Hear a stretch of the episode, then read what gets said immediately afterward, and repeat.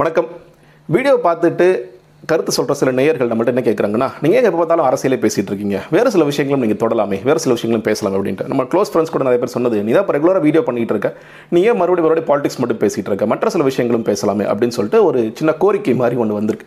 So அதை ஒட்டி தான் நம்ம என்னென்னா, இன்றைக்கி நம்ம ஏன் நம்மளும் பாலிடிக்ஸை பேசியிருக்கோம், பாலிடிக்ஸும் பேசுவோம் நம்ம, அது ரொம்ப முக்கியமான விஷயம் தான். இன்னும் சொல்லப்போனால் எல்லா விஷயங்களும் அரசியல் இருக்குது. இன்றைக்கி பார்க்க போகிற விஷயங்களை கூட நீங்கள் சில படங்கள்லாம் பார்க்கும்போது இதில் கூட நீங்கள் கிரிக்கெட் அரசியல் பற்றி பேச போகிறீங்களோ சில பேர் தோணலாம், இல்லை ஒட்டுமொத்தமாக கிரிக்கெட் அரசியல் பற்றி பேச போகிறதில்ல, லைட்டாக ஊர்கா மாதிரி வேணால் அது லைட்டாக தொட்டுக்குவோம். ஆனால் இன்றைக்கி நம்ம பேச போகிறது, இந்த நீங்கள் தமிழ்நாடு பிக்சரில் பார்க்குற மாதிரி இந்த வீழ்ந்து கிடக்கும் இந்திய அணியை தூக்கி உயர்த்தப் போவது யார் அப்படிங்கிறதா. ஏங்க, ஒரே ஒரு டெஸ்ட் சீரீஸ் சவுத் ஆஃப்ரிக்காவில் தோற்றோம், நேற்று ஒரு ஒன் டே தோற்றுருக்கோம், அதுக்காக உடனடியாக நீங்கள் என்ன ரொம்ப எக்ஸாஜரேட் பண்ணுறீங்களே. ஆஸ்திரேலியாவில் ஜெயிச்சிருக்கோம், இங்கிலாண்டில் வந்து அந்த ஒரு டெஸ்ட் மேட்ச் பாக்கி இருக்குது, அப்போ கூட நம்ம தான் 2-1 லீடில் இருக்கோம். இப்படி நம்ம சேனா கண்ட்ரீஸில் கூட ஜெயிச்சுட்டு இருக்க நேரத்தில் நீங்கள் என்ன இவ்வளோ இப்படி சொல்கிறீங்களே அப்படின்னு ஒரு கேள்வி இருக்கும். இன்னொன்று, நீங்கள் ஒன் டே கேப்டனும் சரி, T20 கேப்டன் ரோஹித் சர்மா தாங்க முடிவாயிடுச்சு, அதில் எந்த வித மாற்றமும் இல்லை. அது வந்து அடுத்த வேர்ல்டு கப் வரைக்கும், அது ஓடி வேர்ல்டு கப் வரைக்கும் சரி, அது அடுத்த T20 வேர்ல்டு கப் வரைக்கும் ரோஹித் சர்மா இருக்கிறதுக்கான சான்சஸ் தான் அது அதிகமாக இருக்குது. நீங்கள் வைஸ் கேப்டன் கூட இருக்கார், அப்போ அதெல்லாம் எந்த பிரச்சனை இல்லை அப்படின்னு சொல்லலாம். நிச்சயமாக அதில் மாற்றுக்கிறதுல ODI captain T20 கேப்டன்ல test captain பற்றி நம்ம பேச வேண்டிய அவசியம் இருக்குது. டெஸ்ட் கேப்டனில் இப்போ அது கூட நீங்கள் சொல்லலாம், விராட் கோலி இப்போ திடீர்னு ரிசைன் பண்ணனால வந்து ஒரு பிரச்சனை தானே ஒழிய அதையும் கூட தீர்த்து வச்சுருவாங்க, அதை பற்றி ரொம்ப நம்ம கவலைப்பட வேண்டிய அவசியம் இல்லை அப்படிங்கிறது ஒன்று. நம்ம பேச வேண்டிய மிக முக்கியமான விஷயம் என்னன்னு கேட்டிங்கன்னா, ஓவராலாக இந்த டெஸ்ட் கிரிக்கெட் டீம் வந்து எப்படி பர்ஃபார்ம் பண்ணிகிட்டு இருக்காங்க, அது வந்து நீங்கள் நம்ம பேசுகிற மாதிரி ஒரு டெஸ்ட் சீரிஸ் மட்டும்தான் தோற்று போயிருக்கிறாங்களா, இல்லை ஒரு டிக்ளைனை நோக்கி போகுதா அப்படிங்கிற ஒரு முக்கியமான புள்ளியை நோக்கி நம்ம பேசணும் அப்படிங்கிறது நினைக்கிறேன். நான் ஏன் பேசுகிறேன்னா, நீங்கள் வரலாறில் பார்க்கலாம், நீங்கள் டெஸ்ட் கிரிக்கெட்டோட வரலாறு, இந்திய கிரிக்கெட்டோட வரலாறு பார்த்தீங்கன்னா 71, 72 வந்து வெஸ்ட் இண்டீஸில் ஜெயிக்கிறோம், அப்புறம் இங்கிலாண்டில் ஜெயிக்கிறோம், அதற்கு பிறகு ஒரு பெரிய தொய்வு, நீங்கள் ஒரு 10 வருடம் 12 வருடம் பெரிய தொய்வு. அதற்கு பிறகு இந்திய கிரிக்கெட்டை தூக்கி நிறுத்துவதுன்னு பார்த்தீங்கன்னா 83 வேர்ல்டு கப் தான். நீங்களே அந்த படத்தில் பார்த்துருக்கலாம், அந்த திரைப்படம் பார்க்கும்போது அந்த கோச் சொல்லுவார், அந்த கோச் சொல்லும்பொழுது நம்ம வந்து சுதந்திரம் வாங்கிட்டோம், இன்னும் அந்த மரியாதை நமக்கு கிடைக்காம தான் இருக்குது, நம்மளை வந்து ரொம்ப மோசமாக பார்க்குறாங்க. அந்த வேர்ல்டு கப் போகும்பொழுது இந்தியா என்னங்க அவங்க அட்லீஸ்ட் வார்ம் அப் மேட்சாக ஜெயிப்பாங்களா அப்படிங்கிற ஒரு பார்வை தான் இருந்த பொழுது, கபில் தேவ் தலைமையிலான அணி, அதில் சுனில் கவாஸ்கர், கிருஷ்ணமாச்சாரி ஸ்ரீகாந்த், மொஹிந்தர் அமர்நாத் எல்லாரும் சேர்ந்து அந்த டீமை எவ்வளோ தூக்கி உயர்த்தினாங்க அப்படிங்கிறது தெரியும். ஒரு பெரிய ஒரு எழுச்சியை கொண்டு வந்து அந்த 83 வேர்ல்டு கப் தான்.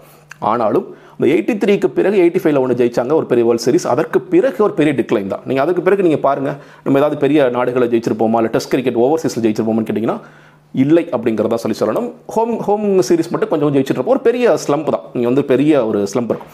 நீங்கள் அந்த காலத்தில் கூட ஜெயிப்பதற்கு மிக முக்கியமான காரணமாக யார் இருந்தார்கள் பார்த்தீங்கன்னா, பேட்ஸ்மேன்ஸ் இருந்திருப்பாங்க, பவுலர்ஸ் இருந்திருப்பாங்க. நீங்கள் 71, 72 ஸ்பின்னர்ஸோடைய பங்கு வந்து மிக முக்கியமானது. அதே நேரத்தில் கண்டினியூஸாக நீங்கள் இந்தியன் கிரிக்கெட்டில் பார்க்கும்பொழுது பேட்ஸ்மேனோட ஆதிக்கம் எப்பெல்லாம் அதிகமாக இருக்கிறதோ அப்பெல்லாம் வந்து இந்தியா அதிகமாக ஜெயிச்சது. ரொம்ப குறிப்பாக சொல்லலாம், சுனில் கவாஸ்கர் வந்து எவ்வளோ பெரிய கான்ட்ரிபியூஷன் கொடுத்தாருங்கிறது தெரியும். அதற்கு அடுத்ததாக பார்த்தீங்கன்னா சச்சின் டெண்டுல்கர். ஆனால் இவர்கள் சச்சின் டெண்டுல்கர் வந்து 89ல் அப்படியே வந்துட்டார்னா கூட நீங்கள் வந்து ஒரு ஸ்லம்ப், அந்த உடனடியாக அந்த ஸ்லம்ப் போட்டு வெளியே வந்தோம்னு கேட்டிங்கன்னா அந்த ஸ்லம்ப் போட்டு ஓவராலாக டெஸ்ட் கிரிக்கெட்லேயோ ஓடி கிரிக்கெட்லேயோ வரல அப்படிங்கிறத நம்ம பார்க்க வேண்டியதாக இருக்கிறது. இது நான் ஏன் சொல்கிறேன்னா, சுனில் கவாஸ்கருங்கிற ஒற்றை மனிதன் இருக்கும் பொழுது ஒரு என்ன சொல்கிறேன், ஒரு ஆவரேஜ், ஒரு பேட்டிங் ஆவரேஜ்னு பார்க்கும் பொழுது ஒரு 50க்கு மேலே ஒரு பேட்டிங் ஆவரேஜ் வச்சுருந்தார். அவர் சப்போர்ட் பண்ணுற மாதிரி திலீப் வென்சர்கர் வந்தார், மொஹிந்தர் அமர்நாத் வந்தார், இன்னும் கொஞ்சம் சில பிளேயர்ஸ்லாம் வரும்பொழுது ஓவராலாக அந்த டெஸ்ட் கிரிக்கெட்டில் ஜெயிப்பதற்கு கொஞ்சம் இடங்களில் ஜெயிப்பதற்கு அது வாய்ப்பாக இருந்தது. அதற்கு பிறகு ஒரு பெரிய ஸ்லம்ப் வந்தது. அதே நேரத்தில் பவுலர்ஸ், முன்னாடி சொன்ன மாதிரி கபில் தேவ் போன்ற பவுலர்ஸ், நிறைய பேர் வந்து ஸ்பின்னர்ஸ் எல்லாம் சேர்ந்து ஓரளவுக்கு கொண்டு போனாங்க அப்படிங்கிறத பார்க்குறோம். சச்சின் வரும்பொழுது சச்சின் ஒற்றை மனிதனாக தான் நம்ம நம்பிட்டு இருந்தோம். சச்சின் அவுட் ஆகிட்டார்னா டிவி ஆஃப் பண்ணி நம்ம போகலாம், இதுமேல் என்னது பார்த்துட்டு இருக்குது, இது ஒன்றும் பார்க்க வேண்டிய அவசியம் இல்லைங்கிற மாதிரி நிலைமை தான் இருந்தது. அதை ஒட்டுமொத்தமாக திருப்பி போட்டு இந்திய அணி அப்படிங்கிற ஒன்றை உருவாக்கியது யாருன்னு கேட்டிங்கன்னா, அதற்கு பிறகு 95, 96 ஏற்பட்ட மாற்றம், அந்த மாற்றம் எல்லாருக்கும் தெரியும். சௌரவ் கங்குலி, விராட் கோலி, ராகுல் டிராவிட். சௌரவ் கங்குலியும் ராகுல் டிராவிடும் அந்த இங்கிலாந்து சீரிஸில் வந்து முதல்ல டெபுலே வந்து 95, 96 அதே மாதிரி ஒரு செஞ்சுரிலாம் அடித்த பிறகு ஒரு பெரிய மாற்றத்தை நோக்கி அந்த இந்திய அணி அழைத்து செல்லப்பட்டதுன்னு நினைக்கிறேன். ஒரு பேட்டிங் பவராக மாறணும். இது ஏன் சொல்கிறேன்னா, டேட்டாவோட சொல்கிற கரெக்டாக இருக்குன்னு நினைக்கிறேன். நீங்கள் 95லேருந்து 2005க்குள்ளே நடந்த மிகப்பெரிய மாற்றங்கள், அந்த நேரத்தில் நடந்த டெஸ்ட் மேட்சஸில் இது உங்களுக்கு தெரியும்னு நினைக்கிறேன், பார்க்கலாம். நீங்கள் வந்து பார்த்தீங்கன்னா ராகுல் டிராவிட் வந்து அந்த பீரியடில் எத்தனை மேட்சஸ் விளையாண்டுருக்காரு, அவருடைய ஆவரேஜ் 50க்கு மேலே. சச்சின் டெண்டுல்கர் அவருடைய ஆவரேஜ் 50க்கு மேலே. VVS, அதே மாதிரி யார், வீரேந்தர் சேவாக் அவருடைய ஆவரேஜ், அவர் கொஞ்சம் லேட்டாக வந்தாலும் அவருடைய ஆவரேஜ் 50க்கு மேலே. இவர் சப்போர்ட் பண்ணுற மாதிரி VVS லக்ஷ்மன், சௌரவ் கங்குலி 40, 40, 44, 40. ஸோ இந்த 10 ஆண்டுகள் பார்த்தீங்கன்னா ஒரு பேட்டிங் சுப்ரீமோ, ஒரு பேட்டிங் சூப்பர் பவர். நம்ம பார்த்தாலே பயமாக இருக்கு. அப்பா சச்சின் அவுட்டான பரவாயில்லையா, வீர சேவாக் இருக்காரு, சேவாக் அவுட்டான பரவாயில்லப்பா, டிராவிட் பார்த்துக்குவார், ஒரு விவிஎஸ் லக்ஷ்மன் பார்த்துக்குவார். அது பெருசாக நீங்கள் 2001 நம்ம இந்த கொல்கத்தாவுடைய அந்த ஈடன் கார்டன்ஸோட மேட்சை மறக்க முடியுமா? அவ்வளோதான், இந்தியா முடிஞ்சு போச்சு. ஆஸ்திரேலியா பாருங்க தொடர்ச்சியாக ஜெயிச்சுட்டு இருக்காங்க, அவங்கள வீழ்த்துறதுக்கு யாருமே இல்லைங்கும் பொழுது அன்னைக்கு செஞ்ச மேஜிக், ராகுல் டிராவிடும் விவிஎஸ் லக்ஷ்மன் செஞ்ச மேஜிக் இன்னைக்கு வரைக்கும் நம்ம கண்ணுக்குள்ள நின்றுட்டுருக்குன்னு நினைக்கிறேன். அதே இடத்துல சப்போர்ட்டிங் பவுலர்ஸ் இருந்தாங்க. ஒரு பக்கம் நீங்கள் ஃபாஸ்ட் பவுலர்ஸ் இன்னைக்கு இருக்கிற அளவுக்கு பெரிய அளவில் ஃபாஸ்ட் பவுலர்ஸ் இல்லாட்டியும் யாராவது ஒரு ஃபாஸ்ட் பவுலர், ஒரு பக்கம் ஜவஹர் ஸ்ரீநாத் இருப்பார், இன்னொரு பக்கம் வந்து ஜாகிர் கான் வந்தார், கொஞ்ச நாள் வெங்கடேஷ் பிரசாத் இருந்தார் அப்படின்னு பார்க்குறோம். சப்போர்ட்டிங் பவுலர்ஸாக அனில் கும்ப்ளே அண்ட் ஹர்பஜன் சிங் ரெண்டு பேரும் வந்து பெரிய மேஜிக் பண்ணாங்க. அது அனில் கும்ப்ளேயோட கான்ட்ரிபியூஷன்கிறது நம்ம குறைத்து மதிப்பிடவே முடியாது. அந்த அளவுக்கு ஓரளவுக்கு அந்த 95 to 2005 ஒரு பெரிய பேட்டிங் சுப்ரீமோவாக இருந்துச்சு அப்படிங்கிறத பார்க்குறோம். அதற்கு பிறகு கொஞ்சம் கொஞ்சமாக இவங்களுடைய மாற்றம்லாம் ஏற்படுது, இந்த ரிட்டையர்மெண்ட் நோக்கி போகிறாங்க அப்படிங்கிறதெல்லாம் நம்ம பார்த்துட்டு இருக்கோம். இன்றைக்கி மிக குறிப்பாக கடந்த 5 ஆண்டுகளில் எந்த அளவிற்கு இந்திய கிரிக்கெட் வந்து அது பேட்டிங் சுப்ரீமோ அப்படிங்கிறது தொடர்ச்சியாக இருக்கிறதா அப்படிங்கிறது நமக்கு ஒரு பெரிய கேள்விக்குறி. இவங்க எல்லாத்தையும் ரீப்ளேஸ் பண்ணவங்க யாரும் பார்த்தீங்கன்னா சட்டேஸ்வர் புஜாராவை ரீப்ளேஸ் பண்ணார், அதே மாதிரி அஜிங்கிய ரஹானே உள்ளே வந்தார், விராட் கோலி கொஞ்சம் கொஞ்சமாக உள்ளே வந்தார், இப்படி எல்லாருமே வந்து மொத்தமாக வந்துட்டாங்க, விராட் கோலி கேப்டன் ஆனார் அப்படிங்கிறத பார்க்குறோம். கடந்த 5 ஆண்டுகளில் இந்தியாவுடைய பேட்டிங் பர்ஃபார்மன்ஸ் எப்படி இருக்குது அப்படிங்கிறத ஒரு சின்ன டேபிளில், இது வந்து எக்கனாமிக் டைம்ஸில் வந்து ஒரு முக்கியமான ஆர்டிகல், ரொம்ப சின்ன ஆர்டிகல், ஷார்ட் ஆர்டிகல், ரொம்ப பவர்ஃபுல்லான ஆர்டிகல்னு பார்க்குறேன். நீங்களும் அதை கூட படித்து பார்க்கலாம். அந்த ஆர்டிகல் வந்து எடுத்த டேட்டா தான் இது நான் கொடுக்குறேன். இந்த இதில் பார்த்தீங்கன்னா இந்தியாவுடைய batting average plus global average, நீங்கள் வந்து உலக அளவில் என்ன பேட்டிங் ஆவரேஜ் போயிட்டுருக்கு, இந்தியாவோட பேட்டிங் ஆவரேஜ் போயிட்டு இருக்கும்போது கடைசி 5 வருடங்களுக்கு இந்த டேட்டா இருக்குது. நீங்கள் ஒரு காலத்தில் இந்தியா வந்து 32 இருக்கும்பொழுது குளோபல் ஆவரேஜ் 28 இருக்குது. கடைசி 2 வருடம் மிக முக்கியமானது. இந்தியாவுடைய பேட்டிங் ஆவரேஜ் 25.41 இருக்கும்பொழுது குளோபல் ஆவரேஜ் 27, லாஸ்ட் 1 இயரில் 26 இருக்கும்போது 27. இந்த டேட்டா சொல்கிற விஷயம் மிக மிக முக்கியமானது. அதாவது ஒன்ஸ் ஒரு பேட்டிங் சுப்ரீமோவாக இருந்த அந்த இந்தியாவுடைய பெரிய ஸ்லம்ப் இருக்குது. நீங்கள் இன்னும் சொல்லணும்னா இந்த பேட்டிங் சுப்ரீமோங்க தொடர்ந்தது. நீங்கள் அந்த எப்படி ராகுல் டிராவிட் விட்டு போன ஒரு வெற்றிடத்தை சேடேஸ்வர் புஜாரா நிரப்பினார், அதே மாதிரி லக்ஷ்மன் விட்டுட்டு போனதை அஜிங்கிய ரஹானே நிரப்பினார். நீங்கள் 2018-19 ஆஸ்திரேலியாவில் போய் சீரீஸ் வின் பண்ணுறோம் அப்படின்னு பார்த்தீங்கன்னா அதற்கு மிக முக்கியமான காரணம் என்ன பார்த்தீங்கன்னா சட்டேஸ்வர் புஜாரா அந்த சீரீஸ் வந்து மேன் ஆஃப் த மேட்சாக இருக்கார். அப்போ சட்டேஸ்வர் புஜாரா நல்லா விளையாண்டார்னா இந்தியா ஓவராலாக ஜெயிக்கும் அப்படிங்கிற ஒரு இவர்கள் இருவரும் தோற்கும் பொழுது, இவர்கள் இருவரும் சரியாக விளையாடும் பொழுது இன்றைக்கி நம்ம பெரிய பேசுகிறோம் என்ன இருக்குது, புஜாரா எங்கே இன்னும் டீமில் வச்சுட்டு இருக்கீங்க, நீங்கள் அஜிங்கிய ரஹானே என்னங்க செஞ்சார், அவர் வந்து ஒரு பக்கம் வைஸ் கேப்டன் தூக்குனீங்க, ரொம்ப நல்ல டிசிஷன், இன்னும் எதுக்காக அங்கே டீமில் வச்சுட்டு இருக்காரு, ஹனுமா விஹாரி வெளியே இருக்காரு, இன்னும் நிறைய சுப்மன் கில் வெளியே இருக்காரு, நிறைய பிளேயர்ஸ் ஸ்ரேயஸ் ஐயர் வெளியே இருக்காரு, இவங்களெல்லாம் உள்ளே சேர்க்காம இன்னும் இவங்களையும் வச்சுட்டு இருக்கீங்க அப்படிங்கிற கேள்வி எழுது இல்லையா? அந்த கேள்வியில் நியாயம் இருக்கிறது. இது ஏன் சொல்கிறேன்னா நான் முன்னாடி காமிச்ச அந்த பேட்டிங் ஆவரேஜில் இந்தியாவோட நம்பர் 3 to 5, நான் 3 to 5 சொல்கிறது நீங்கள் வந்து சட்டேஸ்வர் புஜாரா, விராட் கோலி, அஜிங்கிய ரஹானே இவங்க 3 பேரோட பேட்டிங் ஆவரேஜ் மட்டும் இந்தியாவும் குளோபலும் இந்த 3-4-5 மற்ற கண்ட்ரிஸோடு இருக்கிறதும் இந்தியாவுடன் பார்க்கும் பொழுது மிக குறிப்பாக கடந்த 3 ஆண்டுகளில் பார்த்தீங்கன்னா இந்தியாவோட பேட்டிங் ஆவரேஜ் 34 இருக்கும் பொழுது குளோபல் ஆவரேஜ் 36, லாஸ்ட் 2 வருஷத்தில் 28ஆக குறைந்திருக்கிறது, அது 36ஆக ஏறி இருக்கிறது, இங்கே 28, அவங்க 33 இருக்குது. ஸோ ஓவராலாக த கான்ட்ரிபியூஷன்ஸ் ஃப்ரம் இந்த 3 பேட்ஸ்மேன் மிக மிக மிக மோசமாக இருந்துள்ளது அப்படிங்கிறத பார்க்குறோம். இன்னொரு டேட்டா என்னென்னா கடைசி 2 வருஷத்தில் விராட் கோலி செஞ்சுரி அடிக்கல, கடைசி 3 வருஷத்தில் இந்த 3 பிளேயர்ஸும் சேர்ந்து, அதுக்கு முன்னாடி கடந்த 5 வருஷத்தில் பார்த்தீங்கன்னா 24 செஞ்சுரிஸ் இந்த 3 பேர் சேர்ந்து அஜிங்கிய ரஹானே, புஜாரா, கோலி எல்லாம் சேர்ந்து கடைசி 3 வருடத்தில் ஒரே ஒரு செஞ்சுரி மட்டும்தான் ரஹானே மட்டும்தான் அடிச்சிருக்காரு அப்படிங்கிறது ஒரு டேட்டா வருது. நீங்கள் அப்படி இருக்கும் பொழுது நீங்கள் சொல்கிற மாதிரி பேட்டிங் ஆவரேஜ் இவ்வளோ மோசமாக இருந்துச்சுன்னா அப்புறம் எப்படி ஜெயிச்சாங்க? சேனா கண்ட்ரி நீங்கள் ஆஸ்திரேலியாவில் போய் ஜெயிச்சாங்க, நீங்களே சொன்ன மாதிரி இங்கிலாண்டில் ஒரு மேட்ச் மட்டும் பாக்கி இருக்குது, நம்ம இப்படி தான் சீரிஸ் வின் பண்ணுறக்கூடிய வாய்ப்பு இருக்குல்ல, சீரிஸ் ட்ராவது பண்ணணும், வெஸ்ட் இண்டீஸில் ஜெயிக்கிறோம், ஹோம் சீரிஸ் எல்லாத்துலேயுமே ஜெயிக்கிறோம் அப்படின்னு பார்க்கும் பொழுது இதற்கு மிக முக்கியமான காரணமாக இருந்தவர்கள் யாருன்னு கேட்டிங்கன்னா பவுலர்ஸ். நீங்கள் இன்றைக்கி பார்க்கலாம், நீங்கள் வந்து ஒரு பெரிய பும்ரா, முகமது ஷமி எந்த அளவுக்குன்னு கேட்டிங்கன்னா இஷாந்த் சர்மா வந்து பெஞ்சில் உட்காந்துருக்கார். இஷாந்த் சர்மாவுக்கு வாய்ப்பு இல்லை. இஷாந்த் சர்மா ஒரு காலத்தில் ஆஸ்திரேலியாவில் போனீங்கன்னா ரிக்கி பாண்டி விக்கெட் தான் தூக்குனதெல்லாம் நமக்கு இன்னும் கண்ணுக்குள்ள நிற்கிது. அந்த இஷாந்த் சர்மாவுக்கு இன்றைக்கி இல்லைங்க வாய்ப்பு கிடையாது. Ashwin number one ICC cricket test player Ravichandran Ashwin இல்லைங்க, ஓவர்சீஸ் வேண்டாம் பண்ணி கொஞ்சம் ஓரமாறு, நாங்கள் ஜடேஜா வச்சு பார்த்துக்கிறோம், இல்லை ஜடேஜா நடி கூட பரவாயில்ல, நாங்கள் வந்து ஆல் அவுட் பேஸ் அட்டாக் உள்ள போகிறோம், ஷர்துல் தாக்கூர் உள்ள வராரு, இவர் நிறைய புது புது பவுலர்ஸ் போடுறாங்க, நம்மளோட தமிழ்நாடு பிளேயர் ஒருத்தர் போகிறாருன்னா அவருக்கு வந்து வாய்ப்பே கிடைக்காது. பெஞ்ச் ஸ்ட்ரென்த் நல்லா இருக்குது. அந்த அளவிற்கு இன்றைக்கி வந்து பவுலிங்கிறது ரொம்ப அட்டகாசமாக பிரமாதமாக இருக்குது. அந்த பவுலிங் டீம் தான் நீங்கள் ஓவர்சீஸாக இருந்தால் பேஸ் போலிங், நீங்கள் வந்து அதே மாதிரி ஹோம் சீரிஸாக இருந்தால் அஸ்வினும் ஜடேஜாவும் பார்த்துக்குவாங்க, இல்லை தேவைப்பட்ட அக்ஷர் பட்டேல் பார்த்துக்குவார் அப்படிங்கிற அளவிற்கு இந்த பவுலர்ஸ் மட்டும்தான் தூக்கி நிப்பாட்டுறாங்க. நீங்கள் அதை வந்து டேட்டாவிலையும் பார்க்கும் பொழுது இந்த கடைசி 5 வருடத்தில் பவுலிங்குடைய அந்த குளோபல் ஆவரேஜும் இந்தியாவோட ஆவரேஜும் நீங்கள் பார்க்கும் பொழுது மிக குறிப்பாக லாஸ்ட் 5 வருஷம் 4 வருஷம் 3 வருஷத்தில் number 1 the best in the world அப்படிங்கிற அளவிற்கு இந்தியாவோட பவுலிங் அட்டாக் மாறி இருக்குது அப்படிங்கிறத பார்க்குறோம்.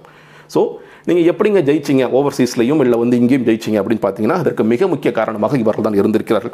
நீங்கள் அதே நேரத்தில் இப்போ நடந்த சவுத் ஆஃப்ரிக்கன் சீரீஸில் பார்க்கும் பொழுது ஒரு இன்னிங்ஸில் யாரான ஒரு ரன்னு கூட அடிக்க கஷ்டப்படுற அந்த பேட்டிங் டீமை வச்சுக்கிட்டு இந்த பவுலிங்கோட சப்போர்ட் பண்ண முடியலை அப்படிங்கிறதை பார்க்கணும். ஸோ அதனால தான் ஒரு பேட்டிங் சுப்ரீமோவாக இல்லாத காரணத்தினால் நம்ம வந்து ஒரு டெஸ்ட் சீரீஸை தோற்க வேண்டிய ஒரு அவசியம் ஏற்படுகிறதுன்னு பார்க்குறோம். இது வந்து கேட்டிங்கன்னா இது வந்து எதை நோக்கி செல்கிறது, வந்து ஒரு பெரிய வின் போயிட்டு இருக்க ஒரு நம்பர் 1 டெஸ்ட் டீமாக இருந்துகிட்டு இருக்கோம், வேர்ல்டு சாம்பியன்ஷிப்பில் நம்ம தான் வந்து நியூசிலாண்டோட விளையாண்ட தோற்றோம் அப்படிங்கிற அளவிற்கு இருக்கும் பொழுது இதை நம்ம கணக்கில் கொண்டால்தான் அடுத்து வருகின்ற புதிய கேப்டன் இதை வந்து புரிஞ்சுக்கிட்டு தான் அடுத்தடுத்த வேலைகள் அடுத்தடுத்த மாற்றங்களை கொண்டு வர வேண்டிய அவசியம் இருக்குது அப்படிங்கிறத பார்க்குறேன். இப்போ நம்ம இதை பற்றி பேசலாம். அடுத்த கேப்டன் யார் அப்படிங்கிறத பேசும்பொழுது முதல்ல விராட் கோலியை ரிசைன் பண்ணுறார் அப்படிங்கிறது பெரிய கேள்வி. வந்து அவர் என்ன சொல்கிறார், T20 கேப்டன்ஷிப் நான் ரிசைன் பண்ணுறேன், அதை வந்து நல்லா எடுத்துக்கிட்டாங்க. சில பேர் வந்து என்கிட்ட கேட்டாங்க இல்லை கொஞ்சம் ரீகன்ஸ்டர் பண்ணுங்களேன்ட்டு சௌரவ் கங்குலி முதற்கொண்டு கேட்டார் அப்படின்ட்டு ஒன்று சொல்லிட்டு இருக்கும் பொழுது திடீர்னு சௌரவ் கங்குலி இல்லை அப்பெல்லாம் நாங்கள் வந்து கேட்டோம் அப்படின்னு அவங்க சொல்லும் பொழுது விராட் கோலி என்ன சொல்கிறாரு, இல்லைங்க நான் அப்படிலாம் கேட்கல, ஓகே நான் வந்து ரொம்ப நல்ல விஷயம் நீங்கள் வந்து ரிசைன் பண்ணுறது ரொம்ப நல்ல விஷயம்னு சொல்லி சொன்னாங்க. One day team captainship select பண்ணும்பொழுது டீமெல்லாம் பேசிட்டு கடைசி ஒரு 40 நிமிஷத்தில் வந்து நீங்கள் இனிமேல் கேப்டனில் ரோஹித் சர்மாவே அதையும் பார்த்துக்குவார் அப்படின்னு சொல்லி சொன்னாங்க. ஓகே அப்படின்னு நான் விட்டுட்டேன். ரொம்ப லாஸ்ட் மினிட்ல இது ஓவராலாகவே எப்பயுமே பிசிசியில் வந்து மிஸ்கம்யூனிகேஷன் நடக்கும். நீங்கள் சச்சின் டெண்டுல்கர் எப்படி ரிட்டையர் ஆனாருங்கிறத பார்த்தோம். எல்லா பிளேயர்ஸும் எவ்வளோ ஒரு கிரேட் பிளேயராக இருந்தாலும் அவங்களோட ரிட்டையர்மெண்ட்டில் எனக்கு தெரிஞ்சு நேராக மட்டும்தான் T20 வந்து ஓரளவுக்கு டீசெண்டான ரிட்டையர்மெண்ட் கொடுத்தாங்க. அவங்கள தாண்டி மற்றவங்களாம் வந்து அப்படியே தள்ளி அவமானப்படுத்தி வெளியே தள்ளுறது அளவுக்கு பிசிசி எவ்வளோ கேவலமாக நடந்து கொள்கின்றன. அதுக்கப்புறம் அவங்களை பெருமைப்படுத்தவங்க அதெல்லாம் வேறு விஷயம். ஆனால் ஒட்டுமொத்தமாக எவ்வளோ ஒரு பெரிய பிளேயராக இருந்தாலும் இந்த மாதிரியான ஒரு இக்கட்டான சூழ்நிலைக்கு தான் அவர்கள் தள்ளப்படுகிறார்கள் அப்படிங்கிறத பார்க்குறோம். அதே மாதிரி இன்றைக்கி வந்து விராட் கோலியும் தள்ளியிருக்காங்க. மிக முக்கியமாக இந்த குற்றச்சாட்டு இன்றைக்கி என்னன்னு கேட்டிங்கன்னா அதோட ஸ்லம்ப்பு கூட ஒரு காரணமாக இருக்கும். இந்த ஒன் டே கிரிக்கெட் டீமை கேப்டன்ஷிப் இல்லை அப்படிங்கிறது சொன்ன ஒரு ஸ்லம்ப்பு கூட விராட் கோலியோட பெர்ஃபார்மன்ஸில் ஒரு மிக முக்கியமான காரணமாக இருக்கலாம் சொல்லப்படுகிறது. அதனால தான் வந்து டெஸ்ட் கிரிக்கெட்டே வேண்டாங்க, நீ என்ன கேப்டனாக இதில் வேணாம்னு சொன்னீங்க, நான் இதுலையும் இருக்க விரும்பலை அப்படின்னு சொல்லிட்டு வெளியே வந்துட்டார். ஸோ ஓவராலாக ஒரு பெரிய கொலாப்ஸ் பண்ணிட்டாங்க. அதற்கு மிக முக்கியமான காரணமாக யார் வந்து ஒரு பெரிய மாற்றத்தை இந்திய கிரிக்கெட் அணியில் ஒரு கேப்டனாக கொண்டு வந்தாரோ சௌரவ் கங்குலி, அவர் தான் வந்து கோச், அவர் வந்து பிசிசிஐ சீஃபாகவும் பெரிய மாற்றத்தை கொண்டு வர பார்த்தா அவர் வந்து கொலாப்ஸ் பண்ணிட்டு இருக்காரு. அவருக்கு மிக முக்கியமான காரணமாக கூட இருக்கிற அமித்ஷாவோட பையன் ஜெய்ஷாவும் சேர்ந்து, கிரிக்கெட்டே தெரியாத ஜெய்ஷாவும் இவரும் சேர்ந்து மொத்தமாக இந்திய கிரிக்கெட் டீமே காலி பண்ணுறாங்க அப்படிங்கிற சில விமர்சனங்கள் வந்து கொண்டு இருக்கு. நமக்கு உண்மையாக தெரியாது, உண்மையிலே இந்த மாதிரி விளையாடுறாங்களா, தேவையில்லாத விஷயங்களை பூத்துறாங்களா அப்படிங்கிறது தெரியாது. ஆனால் இது ஒரு பெரிய குற்றச்சாட்டாக வந்து கொண்டே இருக்குது. இப்போ நம்ம விஷயத்துக்கு வந்துடும், யார் அடுத்த கேப்டன் அப்படிங்கிறது பெரிய கேள்விக்குறி. நிறைய பேர் நேச்சுரல் கேப்டன் வந்து ரோஹித் சர்மா தாங்க, நீங்கள் ஏற்கனவே T20 கேப்டனாக இருக்கார், ஓடியில் கேப்டனாக இருக்கார், அப்போ ஒரே கேப்டனாக இந்த 3 இதில் இருந்தால் தான் ஒரு நிறைய மாற்றங்கள் செய்வதற்கும் ஒரு பரிந்துரைக்கிறதுக்கும் சரியாக இருக்கும்னு சொல்லி கொஞ்ச நாளைக்கு முன்னாடி விராட் கோலி 3க்கும் கேப்டனாக இருக்கிறது தான் பெரிய ப்ரெஷர். அவரால் வந்து கான்சென்ட்ரேட் பண்ண முடியல, அவர் வந்து ஒரு இதுக்கு மட்டும் கேப்டன், 3க்கு கேப்டன் கேட்க ரொம்ப தப்புங்க. இப்போ இங்கிலாண்டில் பாருங்கள், இல்லை சவுத் ஆஃப்ரிக்காவில் பாருங்கள், ஒவ்வொரு நாடுகளையும் வெவ்வேறு கேப்டன் வச்சுருக்காங்க, நல்லா பிரகாசிக்கிறாங்க அப்படின்னு சொல்லிட்டு இருந்தாங்க. இன்றைக்கி மறுபடியும் என்ன பேச ஆரம்பிச்சிருக்காங்க, ஒரே கேப்டன் தாங்க எல்லாத்துக்கும் சரியாக இருக்கும் அப்படின்னு சொல்ல ஆரம்பிச்சிருக்காங்க. ஸோ அது சரியா அப்படின்னு தெரியல. இன்னொன்று ரோஹித் சர்மாக்கில் இருக்கிற மைனஸ் என்னன்னு கேட்டிங்கன்னா இப்போ நடந்து முடித்து அந்த சவுத் ஆஃப்ரிக்கன் சீரிஸில் அவர் போக முடியல. அவருக்கு வந்து இன்ஜுரி ஒரு பெரிய கன்சர்ன் இருக்குது, அவரால் அந்த கன்சிஸ்டண்ட்டாக அவரால் விளையாட முடியாத ஒரு பிரச்சனை இருக்குது அப்படிங்கிற பார்க்குறோம். அப்போ ரோஹித் சர்மா சரியான கேப்டனாக வருவாரா அப்படிங்கிறது நமக்கு தெரியும். பேரோட இன்னொரு டிசிஷன் பந்த் ஆக்கிடலாங்க. ரிஷப் பந்த் வந்து ரொம்ப சின்ன வயசு, அவர் ஏற்கனவே டெல்லி ரஞ்சி டீம்லாம் கேப்டன்ஷிப் பண்ணியிருக்காரு. ஸோ அவர்கிட்ட கொடுக்குறது சரியாக இருக்கும். ரொம்ப இளம் வயது.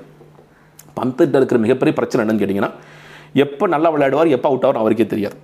அவரோட பர்சனலாக ஒரு கிரிக்கெட்டராக அப்படிப்பட்டவர்கிட்ட நீங்கள் வந்து ஒட்டுமொத்த இந்தியன் கிரிக்கெட் டெஸ்ட் கிரிக்கெட் டீமை ஒப்படைச்சு இப்போ நல்லபடியாக பார்த்துக்கப்பா அப்படின்னு சொன்னால் சரியாக வருமா அப்படிங்கிறது ஒரு பெரிய கேள்விக்குறியாக இருக்கிறது.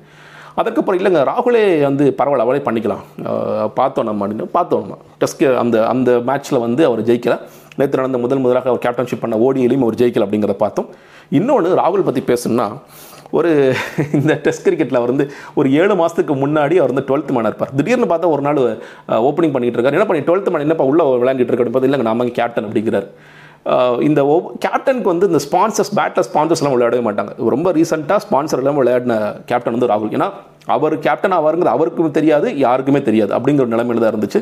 திடீர்னு கேஎல் ராகுல் இன்னும் தன்னோட பொசிஷனை ஸ்டெபிலைஸ் பண்ணிட்டாரா? இப்போ அடுத்ததாக ரோஹித் சர்மா டீமுக்குள்ளே வரும்பொழுது KL ராகுல் தொடர்ச்சியாக ஓப்பனராக இருப்பாரா?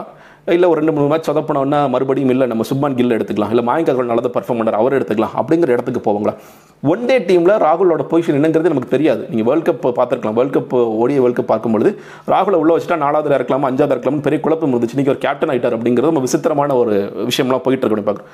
அப்போ கேஎல் ராகுலுக்கு இவ்வளோ சீக்கிரமாக அந்த பொசிஷனை கொடுக்கலாமா அப்படிங்கிறது ஒரு பெரிய கேள்விக்குறியாக இருக்குது. நீங்கள் எல்லாத்தையுமே வேணாம் சொன்னீங்கன்னா இப்போ ஒரு பக்கம் ரஹானே டீமோட தூக்குங்கிறீங்க, புஜாரா டீமோட தூக்குங்கிறீங்க, இப்போ புதுசாக வர போகிற ஸ்ரேயாஸ் ஐயர்கிட்ட இல்லை வேறு கொடுக்க போகிறீங்கன்னு கேட்டிங்கன்னா இல்லை. நான் என்ன சொல்கிறேன்னா, நான் சொன்ன மாதிரி கடைசி 3 ஆண்டுகளில் இந்த இந்திய டீமை தூக்கி நிறுத்தினது யார் அப்படின்னு பார்த்தீங்கன்னா பவுலர்ஸ். அப்போ அந்த பவுலர்ஸ்க்கு கொஞ்சமாவது மதிப்படுது. ஓவராலாகவே ஒரு என்னன்னு கேட்டிங்கன்னா பவுலர்ஸ்ட்டை வந்து கேப்டன்ஷிப் கொடுக்குறதுங்கிறது எல்லா நாடுகளுமே வந்து அது வேண்டாம் ஒரு தாய்க்கம் இருக்கும். அப்போ அந்த தாய்க்கம் இருக்கிற காரணத்தினால பவுலர்ஸ் வேண்டாம் நினைப்பாங்க. ஆனால் நம்ம பார்த்தோம் வந்து ஒரு பெரிய கிரைசிஸ் ஏற்படும் பொழுது அனில் கும்ளே தான் கேப்டன் ஆகிறாங்க, ஒரு கிரைசிஸ்க்கான கேப்டனாக. இப்போ கிட்டத்தட்ட அந்த மாதிரியான கிரைசிஸ் டயத்தில் அது ஒரு பெரிய ஒரு நல்ல கேப்டன் வேணும்னு நினைக்கிறேன். அதில் வந்து நான் பரிந்துரைக்கிறது இல்லை, வந்து நான் யோசிக்கிறது வந்து 2 கேப்டன்ஷிப் யோசிக்கிறேன். ஒன்று நீங்கள் வந்து ரவிச்சந்திரன் அஸ்வின், இன்னொன்று ஜஸ்பிரித் பும்ரா. இன்னொன்று தமிழருக்காக நீங்கள் பேசுகிறீங்களா அப்படின்னு நினைக்கலாம், இல்லை நிச்சயமாக கிடையாது.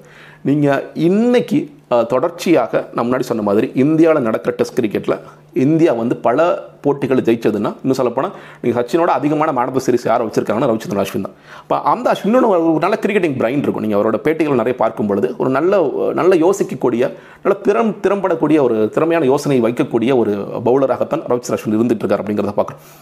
அட்லீஸ்ட் ஒரு ஸ்டாப் கேப் நீங்கள் வந்து என்ன முன்னாடி சொல்கிற மாதிரி இவர்களுக்கும் ஒரு வயசு பிரச்சனை இருக்குது, 35 வயசு ஆகிடுச்சு, நீ எவ்வளோ நாளைக்கு அப்படிங்கிறது ஒரு பெரிய பிரச்சனையாக இருக்கும். இன்னொன்று ஓவர்சீஸ் போனால் இன்றைக்கி அஸ்வினுக்கு இடம் கிடைக்காத நேரத்தில் அவர் எப்படிங்க ஓவர்சீஸ்லாம் வச்சுங்கன்னா ஒரு நல்ல விஷயம் இல்லை ஒரு அதிர்ஷ்டமான விஷயம் என்னன்னு கேட்டிங்கன்னா அடுத்த ஒரு 2-3 ஆண்டுகளுக்கு ஓவர்சீஸ் போட்டிகள்ங்கிறது இங்கிலாந்து ஒரு போட்டி மட்டும் தவிர இந்தியாவுக்கு பெரிய பெரிய போட்டிகள் இல்லை. 2024 வரைக்கும் பெரிய கமிட்மெண்ட்ஸ் இல்லை அப்படிங்கிறத பார்க்குறோம்.